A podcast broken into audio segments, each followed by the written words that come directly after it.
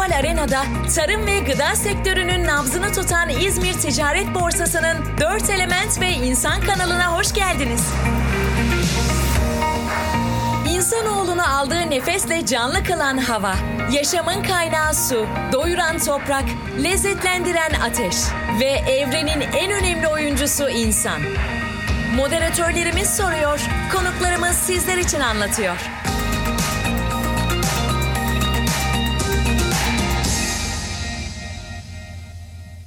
Merhaba sevgili dinleyicilerimiz. Ben İrfan Donat. İzmir Ticaret Borsası'nın 4 Element ve İnsan kanalında farklı bir konu ve konukla karşınızdayız. Bugünkü konumla birlikte tarım sektörünü, gıdayı ve gıda perakendeciliğini konuşacağız. İşin pazarlama tarafına biraz değineceğiz, markalaşmayı konuşacağız. Hem bugünü hem de yarına dair sektörle ilgili beklentileri, projeksiyonları, öngörüleri de değerlendirmeye çalışacağız. Migros İcra Kurulu üyesi Sayın Cem Rodoslu bizimle birlikte Şubat'tan itibaren de Rodos Marketing'in kurucusu olarak e, bir ünvanı da sahip olacak. Cem Bey hoş geldiniz yayınımıza. Hoş bulduk İrfan Bey. Çok teşekkür ederim. Nasılsınız? İyisiniz inşallah. Gayet iyiyiz. Sesinizi duyduk. Daha iyi olduk. Sağ olun, çok teşekkür ederim. 2021'de de hep e, bu umutla girdik zaten 2020'den koşarak çıkarak. evet, evet, çok güzel çok daha iyi olacak. Hep böyle wow. o sinerjiyi, o pozitif mesajı gönderiyoruz evrene. Aynen aynen. Kesin, kesinlikle çok çok daha iyi olacak. En kötü yılı geride bıraktık inşallah. Evet inşallah. Şimdi bu arada sohbetimize başlamadan önce Cem Bey'in e, bir ziraat mühendisi olduğunu da hatırlatalım. Dolayısıyla hani yoğunluklu olarak tarım ve gıdayı konuşacağız ama aslında işin pratiği kadar teorisine de hakim bir isim olduğunu da altını çizelim. 30 yıldır da zaten e, pazarlamayla uğraşıyor. Bu alanda artık çok ciddi bir bilgi birikimi, tecrübeden bahsediyoruz. Cem Bey hangi üniversiteydi siz? E, ne zaman mezun oldunuz? Ege Üniversitesi, o çok zaman oldu ya. bunu bunu hatırlamak kötü zamanı sorunca. e, 1988'de Ege Üniversitesi Tarım Ekonomisi bölümünden mezun oldum. Ama ben hala öğrenciyim. Deva- devam ediyor öğrenciliğim. Şu anda tarım politikasında yüksek lisans yapıyorum. Ege Üniversitesi'nde gene. Aynı zamanda İstanbul Üniversitesi'nde sosyoloji öğrencisiyim. Bir 4 yıl kadar önce de Harvard Business School'u bitirdim. Dolayısıyla bu öğrencilik hayatım, seviyorum ben öğrenci olmayı. Maşallah. Valla zaten dünya öyle bir dönemde ki artık e, öğrenmenin de yaşı yok, sonu da yok. E, eğer bir şekilde ayakta kalmak istiyorsak bu dediğiniz gibi bu devam edecek. Öğrendim dediğiniz anda aslında işin bittiği yerdir. Bitmiyor yani bu süreç. Aynen öyle. Kesinlikle öyle diyorum hep. Genelde hukukçular sürekli eğitime devam ederler. Doktorlar, tıp doktorları eğitime sürekli devam ederler. Biz pazarlamacıların da aslında insan o kadar hızlı değişiyor, teknoloji o kadar hızlı değişiyor ki tüm mesleklerin eğitime devam etmesi lazım aynı şekilde. Çok doğru. Aslında madem e, değişiyor, bu değişimi konuşuyoruz. Biraz böyle bir şu şeyle girelim mi pandemi süreciyle? Çünkü hani pandemi süreci 2020'de biz insanoğluna çok önemli dersler verdi. Hatta 2021'de de aslında vermeye devam ediyor. Ben de genelde konuklarıma bu soruyu soruyorum. Hani hangi dersleri çıkardık, ne öğrendik gibisinden. Şimdi tabii tarım ve gıda deyince artık klasik cevaplar tabii ki önemi anlaşıldı. Tabii ki işte kendi kendine yeterli, kıymetli hale geldi. Yerli milli üretim gibi ama sizin pencerenizden de ben bakarsak e, duymak isterim. Hangi dersleri aldık ya da almaya devam ediyoruz bu pandemi sürecinde? Valla aslında bir çok çok başlık var ama hani özetleyecek olursak birincisi sürdürülebilirlik. E, sürdürülebilirlik diye bir kavram tabii hep konuşulurdu. Ben Birleşmiş Milletler'in 3 sene önceki New York'taki zirvesinde e, aynı zamanda Migros'u temsilen bulunuyordum. E, orada OP2B diye bir oluşum var. Orada 19 dünya şirketinin arasında sadece Migros'tur burada üye olan. Burada sürdürülebilirlikten bahsedilirken tabii ki katılımcıların birçoğu birçok e, sunumu yaptılar. Ama toplam yansımasına, basına yansımasına bu nasıl oluyor, nasıl bir farkındalık var diye baktığımda, döndüğümde gerçekten biraz e, üzülmüştüm. Yani dünya çapında. Yani sürdürülebilirlikle ilgili böyle birkaç şöhret konular konuşuluyor fakat sonra herkes işinde gücünde tekrar haldır haldır bildiğimiz o düzene devam ediyor. E, bu her şerde bir hayır vardır derler. E, bu şerden de bu sürdürülebilirlikle ilgili bir kalıcı bilinç çıkar diye benim en büyük amacım, hayalim bu. Tabii bunun yanı sıra şirketlerin e, özellikle Türk şirketler, Türkler, biz Türk yöneticiler hep dünyaca meşhuruzdur. krizlere, dalgalanmalara e, bunlar şeyli aşılı diye. Dolayısıyla her böyle iniş çıkış bütün dalgalanmalarda çabuk adapte oluruz. E, bence burada da bunu gösterdik. Yani dünyanın birçok ülkesine göre çok hızlı adapte olduk. Çok hızlı bu değişime adapte olduk. Tabii buradaki en önemli etken bir tarım ülkesi olmamız. Yani e, bir diğer e, farkındalığımız da tarım ülkesi olduğumuzu fark ettik beraber. Yani bugüne kadar e, başka cevherlerin peşinde koşarken bu sefer tarımın ne kadar önemli bir cevher olduğunu, tarımla e, ülkelerin kalkınabileceğini, yani hep onu ben söylerim. Kadın, eğitim ve tarım. Bu üç konuda gelişmiş bir ülkenin sırtının yere gelme imkanı yok. Ee, ki tarım bizim elimizde ve e, son derece zengin bir coğrafyamız var. 12 bin yıldır 42 medeniyet e, tarım sayesinde bu topraklarda var olmuş. Buradan bize kalacak e, ümit ettiğim en iyi fayda hem tarım bilincinin hem de sürdürülebilirlikle ilgili bilincin e, kalması. Tabii bu bizim e, bu krizlere e, yönelik dalgalanma aşımızı iyice pekiştirdi. Bu pek gördüğümüz türden bir kriz değildi ama burada da bütün e, yani Migros'la bağlı bir ekosistem Migros kocaman binlerce şirketi, on binlerce çiftçisiyle hep birlikte iyi bir sınavdan geçtiğimizi düşünüyorum bu süreç içerisinde. Ve evet bence de e, çünkü e, pandeminin o ilk dönemlerinde sokağa çıkma yasakları tüm dünyada uygulanmaya başlandı. Katı kurallar e, alındıktan sonra e, insanların hücum ettiği ilk yerlerden bir tanesi marketlerdi, raflardı. Temel gıda ürünlerine hücum ettiler. E, ilk gelen fotoğraflarda tüm raflar boştu. Buna Türkiye'de dahil ama ertesi gün Türkiye'de raflar doldu. Bazı ülkelerde baktık bir hafta boş, 10 gün boş kalı yerler vardı. Dolayısıyla dediğiniz gibi aslında bizim sektörün refleksleri bu anlamda iyiymiş, iyi bir sınav çıkarttık diye ben de düşünüyorum. Ee, ödevler de çıktı diye düşünüyorum karşımıza. Çünkü hani eksiklerimizi gördük, belki yanlışlarımız vardı, onları gördük. Daha sürdürülebilir bir sistemi kurgulamak adına Bundan sonraki dönemde neler daha ön plana çıkacak sizce? Valla aslında İrfan Bey yaşadıklarımızla e, baktığımız zaman geleceğe yönelik nasıl dersler çıkartmamız, hangi ödevlerimiz var böyle bakarsak daha kolay. O yüzden ben e, kısaca bir ne yaşadık onu anlatayım e, Avrupa'da virüs görülmeye başladığı anda aslında oturup artık Avrupa'ya kadar gelmiş ve yayılırken Türkiye'ye gelmemesi imkansız diye planlarımızı yapmaya başladık ve bütün tedarikçilerimiz, çiftçilerimiz, bütün kontaklarımızla bunun çalışmalarına başladık. Şubat aylarıydı ve hakikaten düşündüğümüz gibi maalesef şu Mart ayı başında da e, ülkemizde e, görüldü vakalar ve e, kapanmaya doğru giden bir yolu izledik. Bu sırada tüketici davranışları çok önemliydi. Yani tüketici davranış kodlarında nasıl bir değişim olacak, tüketici ne yapacak, neyi yaşayacak diye üç tane dönem yaşadık biz. Ben ona böyle tarif ediyorum. Makarna dönemi, maya dönemi ve boya dönemi. Makarna dönemi insanlar raflara hücum etti. Yani gerçekten mesela yılda kaç paket makarna tüketirsiniz evde? Herhalde 2-3 pakettir. Ee, bilmiyorum. Ya bir hanımefendi e, Migros'un rafından böyle rafta bir 40 paket falan makarna vardı. Hepsini arabasına doldurduğunu gördüm. Yani bu yaklaşık işte deseniz hani ayda 3 paket tüketse e, yani bir, bir iki senelik makarnayı falan eve yükleyip yani bu, bu böyle bir böyle bir panik başladı. Yani çoğu da bu kadar makarna da yemez hani böyle şey diye ama bir insanlar aç kalacağız, gıdaya ulaşamayacağız diye bir gerçekten derin bir panik yaşadılar. Buna makarna dönemi diyebiliriz.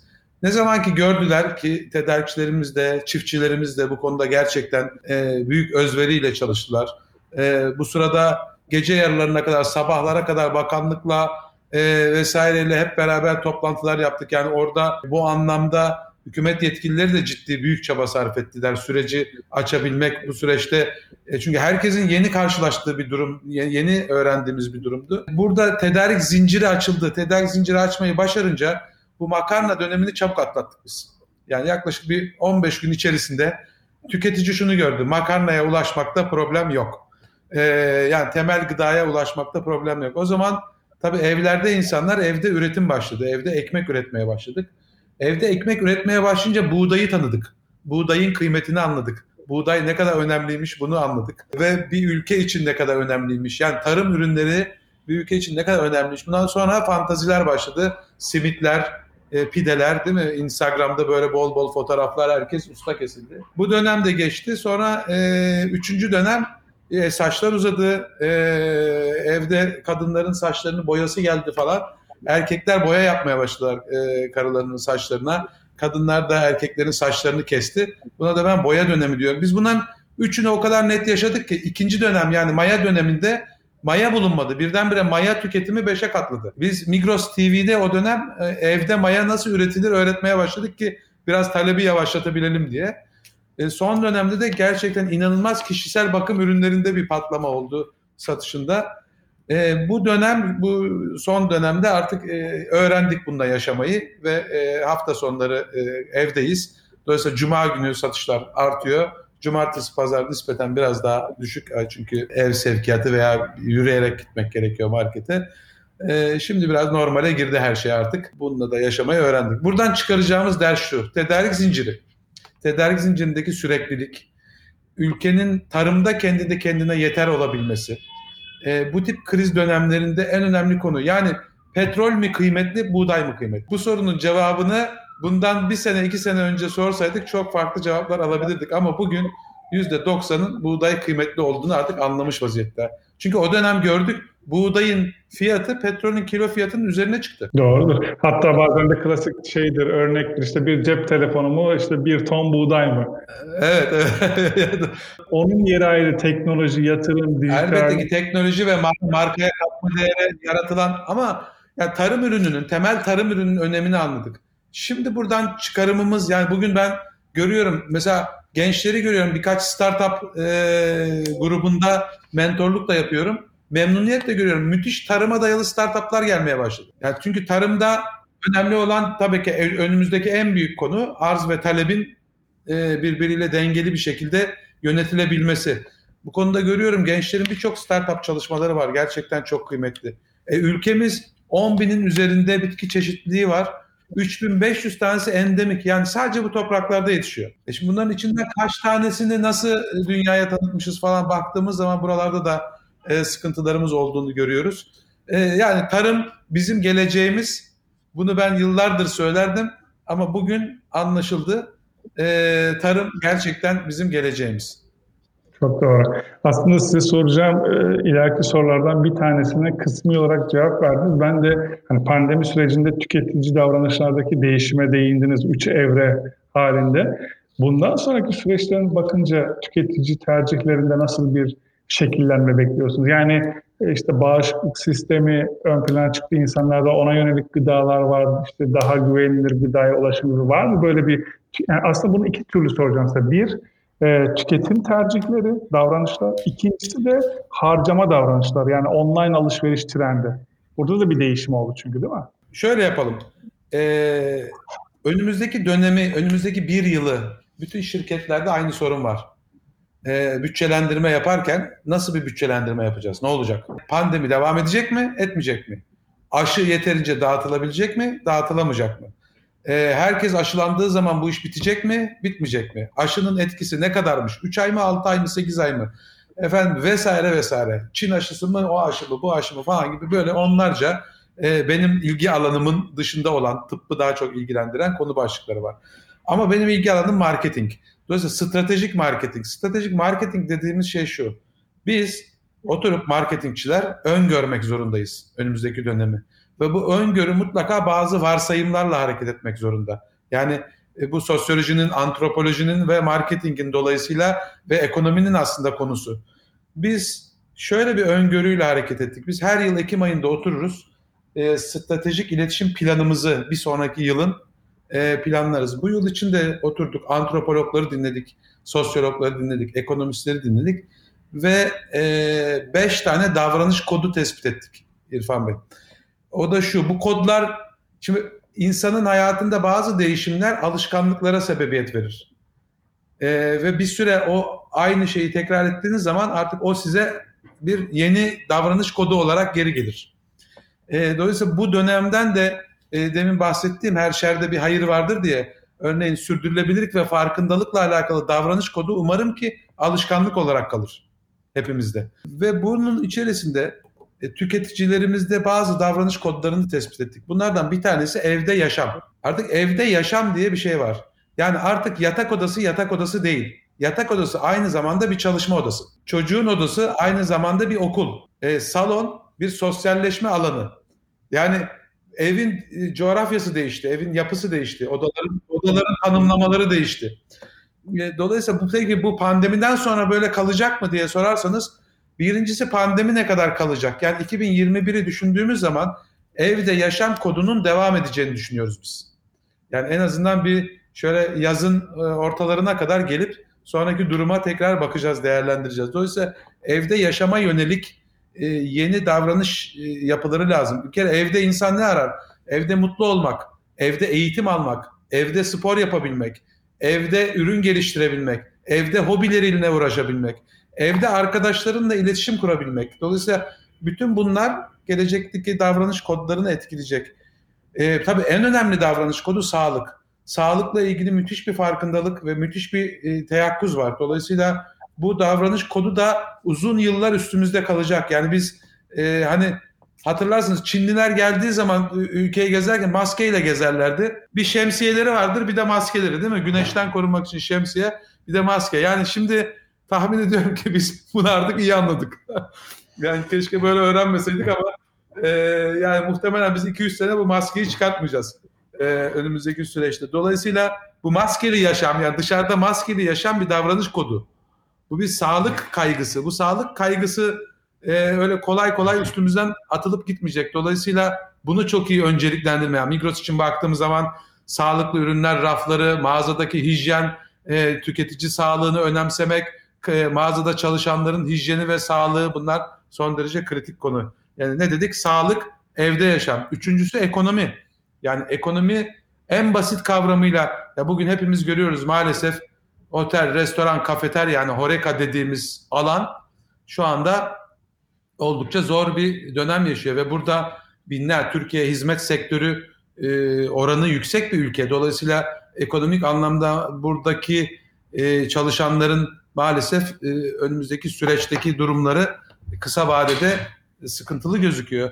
Dolayısıyla ekonomik anlamda bunun yansımaları mutlaka olacak. Dolayısıyla e, burada e, mutlaka bir şeyler üretmek yani ekonomik olmak, ekonomiye katkı sağlayacak, aile bütçesine katkı sağlayacak çözümler üretmek hepimizin gündeminde olacak önümüzdeki süreçte. Bir diğer e, davranış kodu kaçış diyorum ben ona. Yani insanlar bir şekilde hani e, mümkün olan e, kıra kıra sahile doğru kaçışa başladılar. E, geçen benim Bodrum'da bir küçük evim var. E, habire elektrik kesilmeye başladı. E, aradık sorduk ne oluyor diye dediler ki dört misli yükleme var. E, yani hiçbir kış bu kadar ısıtıcı çalışmamıştı Bodrum'da. E, bu kış durum böyle. Dolayısıyla insanlarda bir kaçış e, sendromu var. Bir diğer son olarak da motivasyon. Yani bir pozitif habere, pozitif bir şeye, pozitif e, hikayelere ihtiyacımız var. Öyle değil mi? Siz benden çok daha iyi bilirsiniz e, gazeteci olarak. Dolayısıyla insanlar böyle spiritüel aleme doğru benim hiç çok şaşıracağım insanlar öyle enteresan spiritüel hikayeler anlatmaya başladı. İşte Merkür'le alakalı bir sürü şey falan olmaya başladı. Merkür ona girmiş, buna çıkmış. E, yani insanlar pozitif bir şey bulmaya çalışıyor. E, bu da bir çıkış yolu arayışı. Bu da son derece önemli. Yani umut, umut, umut arzusu, umut ihtiyacı var. Bütün bu beş davranış kodu yani e, ekonomik sağlıkla ilgili endişe, e, ekonomik sıkıntı, evde yaşam, e, kaçış e, ve e, motivasyon arzusu. Bu beşi bizim gelecekteki dönem bütün işimizi ve iletişimimizi etkileyecek faktörler. Dolayısıyla da dediğiniz gibi tüketim tercihinden tutun da işte harcama alışkanlığına kadar birçok yansıması olacak. Şimdi sorunuzun tüketim tercihi mesela online ticaret niye artıyor? E, insanlar evde yaşıyor. Evde yaşayınca e, gidip sağlık endişesiyle de e, korkuları var. Dolayısıyla eve sipariş verip kapıların önünde poşetler bekliyor bir gece. E, ertesi gün üstüne bir şeyler sıkıyorlar vatandaş fıs fıs içeri almak için. E, yani sağlık endişesi ve yaşamla ilgili bu ilginç davranış şekilleri e, doğal olarak bizi etkiliyor şu anda. Bir de e, genelde biz hep tarım falan konuşurken tarımla gıda sanayinin sektörün arasındaki entegrasyonunun tam e, oluşamamasından ya da işte o sistemin tam kurgulanamamasından e, bahsediyorduk. İşte bu dönemde biraz önce siz onlara da değindiniz. Gıda tedarik zincirinin yani tarlada başlayıp ya da bağda, bahçede, çiftlikte başlayıp sofrada, masada sonlanan o hikayesinde tüm sistemin aslında her ögesinin çok önemli olduğu ortaya çıkıyor. Yani evet üretim olacak, çiftçi üretecek doğru ama o üretimle yeterli değil. Lojistik de iyi olacak, ne bileyim işte paketlemesi de iyi olacak. Bu işin raflara gelme süreci, raftan sonraki süreç. Hakikaten o zincirin tüm halkaları çok kıymetli. Çok kıymetli. Geçen gün bir arkadaş grubunda sohbet ediyoruz. Ee, oradan bir anekdotla size örnek vermeye çalışayım. Tabii hepimiz çocuklarımız var. Çocuklarımızın eğitimiyle ilgili de bir sürü fikir var. Ee, e, Birçok insan e, çocuğu işte ne olsun çocuk ne okusun gelecekte ne yapsın falan filan. Son dönem modaları ben sayayım size. Big data, e, blockchain, iletişim e, bunlar e, önemli başlıklar. Sağlık. E, şimdi hep de böyle önerdik çocuklara. İşte gitsin orada big data okusun. Data security en önemli konu olacak. Data analizi en önemli konu olacak. Yani tüketicinin kararı, tüketicinin kararını değiştirebilmek için yapay zekalar, yapay zekaların gelişimi sadece tüketici kararı değil birçok faktörde kullanılan. Şimdi yeni bir ve bütün hayatımızda hiç tarımla teknoloji bir türlü bir araya e, getiremezdik. Değil mi? Yani bir ya tarım deyince en böyle son gelen belki yani, yani aklınıza böyle şey çiftçiler güzel bir hafif arkada sazla müzik böyle bir tarlalar falan filan doğa değil mi? Bu, bu gelir tarım deyince akla.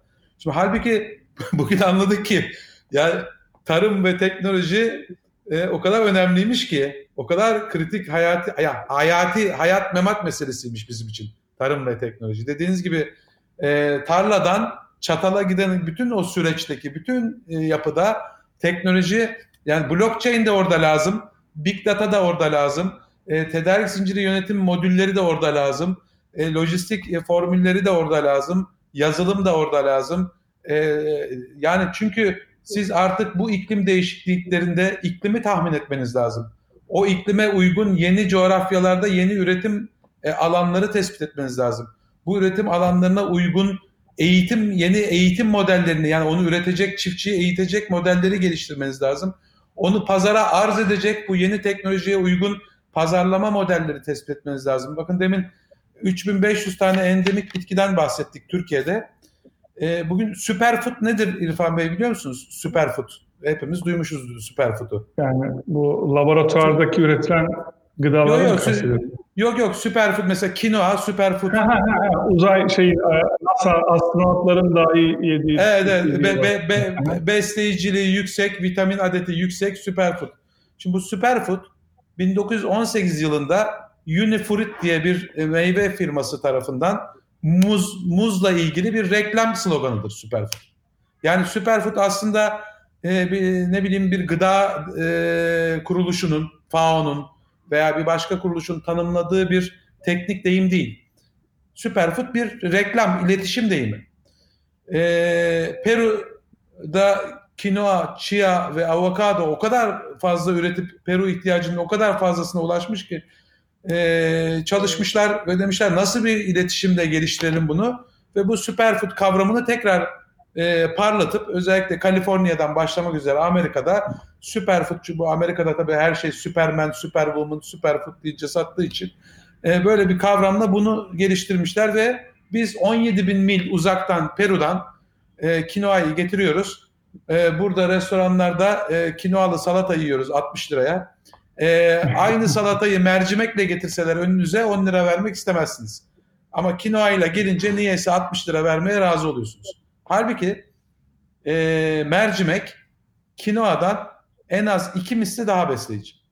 Ve en az bir o kadar da fazla vitamin çeşidi e, barındırıyor. Yani kinoa süperfoodsa mercimek hiperfood.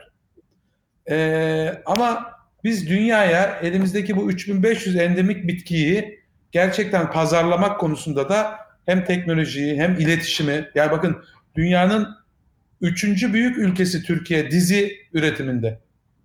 Amerika, Brezilya ve Türkiye. Ya bu kadar iletişimi kuvvetli, bu kadar sektörü kuvvetli bir ülke kendi endemik bitkilerini tüm dünyaya tanıtmakta herhalde zorluk çekmese gerek. Yani o kadar e, şey bir yere parmak bastınız ki benim en çok böyle üzüldüğüm ya da e, ya ne kadar büyük bir fırsat hazinenin üzerinde oturuyoruz ama kıymetini evet. bilmiyoruz yani varlık içinde yokluk çekiyoruz diyeceğim yani, bir mesele. Hatta... Teknolojiyi tarımla birleştirmek diye başladık konuya. Teknolojiyi tarımla birleştirmek, iletişimi tarımla birleştirmek. Çünkü tarım bizim geleceğimiz, tarım bizim cevherimiz, tarım bizim en büyük madenimiz.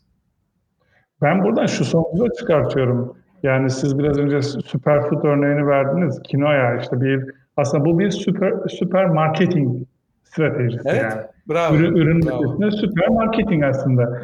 Yani Kesinlikle. hele hele işte 10-12 bin çeşit bitki türü, 3500-4000'e yakın endemik tür efendime söyleyeyim e, buğdayın ana vatanı diyoruz e, dönüp dolaşıp Anadolu coğrafyası. Zeytinden tutun ne bileyim işte birçok üründe dünyada üretimde de ciddi söz sahibi. Fındığından yani ben, be, be, benim şeyim şu aman kinoacı arkadaşlar kızmasınlar bana sakın. Onlar kinoa getirmeye devam etsinler bir problem yok. Ama biz benim derdim Peru'ya mercimek satabilmek.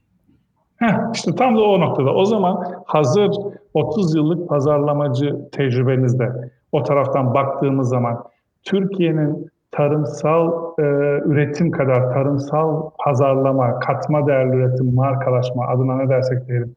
Ne yapması lazım? Öncelikleri neler? Bak, en, en önemlisi şu e, ki bunda da çok ciddi çalışmalar var Tarım Bakanlığı'nda da onu da biliyorum. Ee, birincisi biz biz ne üretiyoruz? Ee, ne kadar üretiyoruz? Ve ne kadar talep ediyoruz? Yani arz ve talebi gerçekten çok iyi tespit etmemiz lazım öncelikle. Yani bu modelleme, e, talep tahmin modellemesi ve arz tahmin modellemesi bence alfabenin A'sı. E, sonra buradan hareketle bölgesel yani böl, bölge yapılarının oluşturulması ve bu bölge yapılarında gerçekten sağlıklı ve vadeli planlamaların ortaya konabilmesi ve bu planlamalar içerisinde bu endemik bitkilerin tespiti ya bakın deminden beri bahsediyoruz 3500 üzerinde endemik bitki diye. 5 tanesini say desek birçok insana sayamayacak durumdayız. Ee, bunların içerisinde müthiş tıpta kullanılabilecek ve geliştirilebilecek inanılmaz ürünler var. Bunun için farmakolojik araştırmalar, imkanlar, araştırma geliştirme imkanlarının gelişmesi lazım. Bu konularda e, birçok adım atılmaya çalışsa da henüz yeterli değil. Daha yapacak çok işimiz var bence bu başlıklarda. Dolayısıyla planlama, modelleme ve bunu e, mutlaka e, bir e, coğrafi anlamda da e, bir e, modelin üzerine oturtmamız, aynı zamanda da bölgesel olarak bütün e, yapıların bunun içerisine dahil olması e, gerekiyor. Tabii ki beraberinde teknoloji, teknoloji kullanımı, teknolojinin gelişimi, bunun e, bu anlamda desteklenmesi, yıllardır köydeki yani köyde var olan nüfusun bunların eğitilmesi, eğitimlerinin e, tarım anlamında geliştirilmesi, buna katkı sağlanması e, dediğim gibi baştan yani bu başlıkların hepsinin eminim Tarım Bakanlığı'nda da bir karşılığı vardır şu anda. E, bunların gelişmesi ve özel şirketlerin özellikle e, yani bu konuya destek olmak için ille de tarımla uğraşıyor olmak gerekmiyor. Yani biz bu topraklarda yaşıyoruz ve bu topraklarda yaşayan tüm özel şirket sosyal anlamda, sosyal marka olmak anlamında buna katkı yaratabilir. Ee, ve bu sosyal marka algısı, e, yani sosyal marka demek sizin iletişiminizle sosyal anlamda bir e, yatırım yapıp bu yatırımın karşılığını da gene kar ve ciro olarak geri almanız anlamına geliyor. Yani bugün sadece işte e, örneğin perakende sektöründe yarın falanca ürün şu fiyat diye reklam yaptığınız zaman emin olun en kolay kopyalanabilen, en çabuk tekrar edilebilen iletişim şekline geçmiş oluyorsunuz. Oysa kalıcı yani tüketiciyle sonsuz bir bağ yaratmanın yolu gerçekten tüketicinin e, derdine samimi bir şekilde ortak olup o derde çözüm üretecek samimi adımlar atmanızla mümkün ki bunun karşılığı bu son derece rasyonel bir adım. Yani bunun karşılığını süratle geri alıyorsunuz. Ben rahatlıkla örnek verebilirim. Migros'un Tarım Bizim Geleceğimiz belgeseli ve bu belgesele yapmış olduğu yatırımın karşılığını o kadar süratli ve geri dönüşü o kadar hızlı bir şekilde e, alabildi ki dolayısıyla bütün firmalara örnek olacak konulardan bir tanesidir veya iyi tarım uygulamaları 10 yıl önceki E, bunlar çok ciddi ve samimi adımlardır ve tüketici de karşılığını emin olun çok net ve çok hızlı bir şekilde buluyor. Yani bu tip çok konumuz var Türkiye'de e, adım atılacak. Kesinlikle. E, zira hani ben markalaşmanın özellikle altını çizdim. Gözden bizim gözden kaçırdığımız tarımla alakalı belki iki tane mesele var. Hep genel itibariyle konuştuğumuz konular nedir? İşte yüksek girdi maliyetleri, ürünlerin arz talep dengesizliği, fiyat istikrarsızlığı gibi sorunlar ama bir verimlilik tarafında daha doğrusu verimsizliğimizi konuşmuyoruz. İki pazarlama tarafına yeteri kadar odaklanmıyoruz. Aslında verimliliği biraz konuşsak işte girdi maliyeti ya da ona benzer sorunları da kısmi olarak aşabileceğiz. Zira üretim hacmimizin artması birlikte pazarlama tarafına odaklanabilsek e, olduğu değerin çok daha üzerinde bu işi yapabilsek ki yapan ülkeleri görüyoruz zaten. Bazen bize kızıyorlar hep klasik Hollanda örneğini verdiğimiz için ama o örnek artık Sayın Tarım Bakanı dahi verdi. Geçtiğimiz günlerde toplantıda bizim e, strateji olarak Hollanda gibi pazarlama stratejimize ihtiyaç var minvalinde açıklamalar vardı. Niye? E, Konya kadar ülke Amerika Birleşik Devletleri'nden sonra tarımsal ihracatta dünya ikincisi. E, bunların hepsini kendi toprağından üretiyor. Tabii ki üretmiyor. Ama kabaca söylüyorum 100 milyar doların üzerinde bir tarımsal ihracatı varsa 50-60 e, milyar dolarlık bir e, ithalatı var. Ama yılın sonunda net ihracatçı, 40 küsur milyar dolarlık net ihracatçı. Bunun da sebepleri var. Hem içerideki üretim, hem e, lojistik olarak bulunduğu konum, hem Avrupa Birliği'nden aldığı güç, hem e, uluslararası piyasayı iyi tanıması, takip etmesi. Bunlar hepsini üst üste koyduğumuz zaman e, ortaya bir başarı hikayesi çıkıyor. E, Türkiye'ye de baktığımız zaman işte son 6-7 yıldır 16-18 milyar dolar arasında kalmış bir tarımsal ihracatta sıkışmış durumdayız. Halbuki e, tıbbi ve aromatik bitkilerden örnek verdiğiniz için söylüyorum. Şimdi dünyadaki ekonomisi kabaca 120 milyar dolarlar telaffuz ediliyor. Tıbbi ve aromatik bitkiler. Hele bu işin içine bir de katma değerli üretim ve markalaşmayı koyduğunuz zaman yani o ürünler işte gıda, sanayi, kimya, kozmetik, boya farklı alanlarda e, ürüne mamule dönüştürdüğünüz zaman 600-700 milyar dolarlık bir ekonomiden bahsediyoruz. Zira işte o gül yağıdır, lavantadır bir parfüm olduğu zaman şişesi 400-500 lira oluyor. Dolayısıyla bizim bu tarafa biraz daha e, belki odaklanmamız gerekiyor. Kesinlikle. Ben Hollanda'dan örnek verdiniz. Ben de katkıda bulunayım. Ee, Hollanda'da e, bir merkezde e, meyve sebzenin e, limanından yani Rotterdam'da limandan geldiği bölge ve Avrupa dayadığı bölgede e, belli e, pazarlama şirketleri var. Bu şirketlerden birkaç tanesini ziyaret edip onlarla beraber e, analiz etme fırsatı buldum. Şöyle söyleyeyim size, Şili'de e, bu yıl ne üretilecek Şili Tarım Bakanı'ndan daha iyi biliyor oradaki pazarlama şirketleri. E, Kenya'da e, ne kadar orkide çıkacak? Çıkacak orkide miktarını bir yıllık tahminleme modelleri var şu an ellerinde. E, öyle söyleyeyim. E, dolayısıyla e, ya böyle olunuyor Avrupa'nın en büyük pazarlama e, yapısı. Bu da bir teknoloji. E, gene e, şeyde e, gene Bodrum'dan bir örnek vereyim. Tabii bu evlere e, kapanınca e, birkaç ayda e, orada kalma fırsatı buldum. Dağlara çıkıp e, eş dost oradaki köylüler çeşitli bitkiler topluyorlar. Bu bitkilerin de oraya yöresel birçok ismi var. E, ve bu bitkilerin hepsinin de çeşitli faydaları var. Kaynatınca, işte efendim e, yakınca, e, şöyle yapınca, böyle yapınca e, yani ve bunların yani oradaki bitkilerin e, ben de meraktan tabii meraklı olduğum için inceleyip baktığımda e, en azından 10-12 tane tespit ettim ki orada endemik bunlar. Ve gerçekten bahsedilen faydaları var. Şimdi bunlarla ilgili farmakolojik araştırma var mı diye baktığım zaman gene gördüm ki maalesef dörtte üçüyle ilgili yok. Ee, yani buralar büyük fırsat alanları bizim için. Yani ben bunları e, fırsat olarak görüyorum. Yani geleceğe yönelik ya geçmiş geçmiş öyle böyle bu, bu, bu oralarda şeyimiz yok ama Türkiye'nin önünde e, çok fırsat var. Artık gördük ki pandemiyle beraber Avrupa'ya çok yakınız. Avrupa'ya yakın bir pazarız. O artık eskisi gibi büyük global yapı yerine yakın pazarlar önem kazanacak. Bu bizim için çok büyük bir fırsat. E, dolayısıyla e, çok önemli fırsatlar var önümüzde. E, bu konuda da süratle adımlar atıp bu fırsatları e, umarım en kısa sürede faydaya dönüştürürüz ülkemiz için. Umarım aynen e, katılıyorum görüşlerinize. E, bir hazine var. O hazineyi işlersek e, 7'den 77'ye hepimiz kazanacağız. Ülke de kazanacak. Çiftçisinden, e, sokaktaki vatandaşına kadar, ihracatçısından e, devletin kendisine kadar vergilerden dolayı ya da ihracat gelirlerinden dolayı. E, çok teşekkür ediyorum. E, Ben çok teşekkür ederim. Akıp geçti. E, çok keyifli bir sohbetti benim açımdan. E, Benim için Dolayısıyla e, aslında daha çok konuşacak konu var. Her bir başlık başlı başına bir Tabii. program konusu. E, Kesinlikle. umarız ileride yine farklı bir konu başlığıyla sohbet ederiz. Çok sağ olun tekrar. Kesinlikle ben çok teşekkür ederim. Sağ olun. Bugün Migros İcra Kurulu üyesi Cem Rodoslu ile birlikte e, tarım ve gıdaya farklı bir pencereden bakmaya çalıştık. Dediğimiz gibi Şubat'tan itibaren de Rodos Marketing'in kurucusu olarak Cem Bey 30 yıllık pazarlama tecrübesini, kariyerini farklı mecralarda e, sürdüreceğini dile getirdi. E, bizleri dinlediğiniz için çok teşekkür ederim. Hoşçakalın.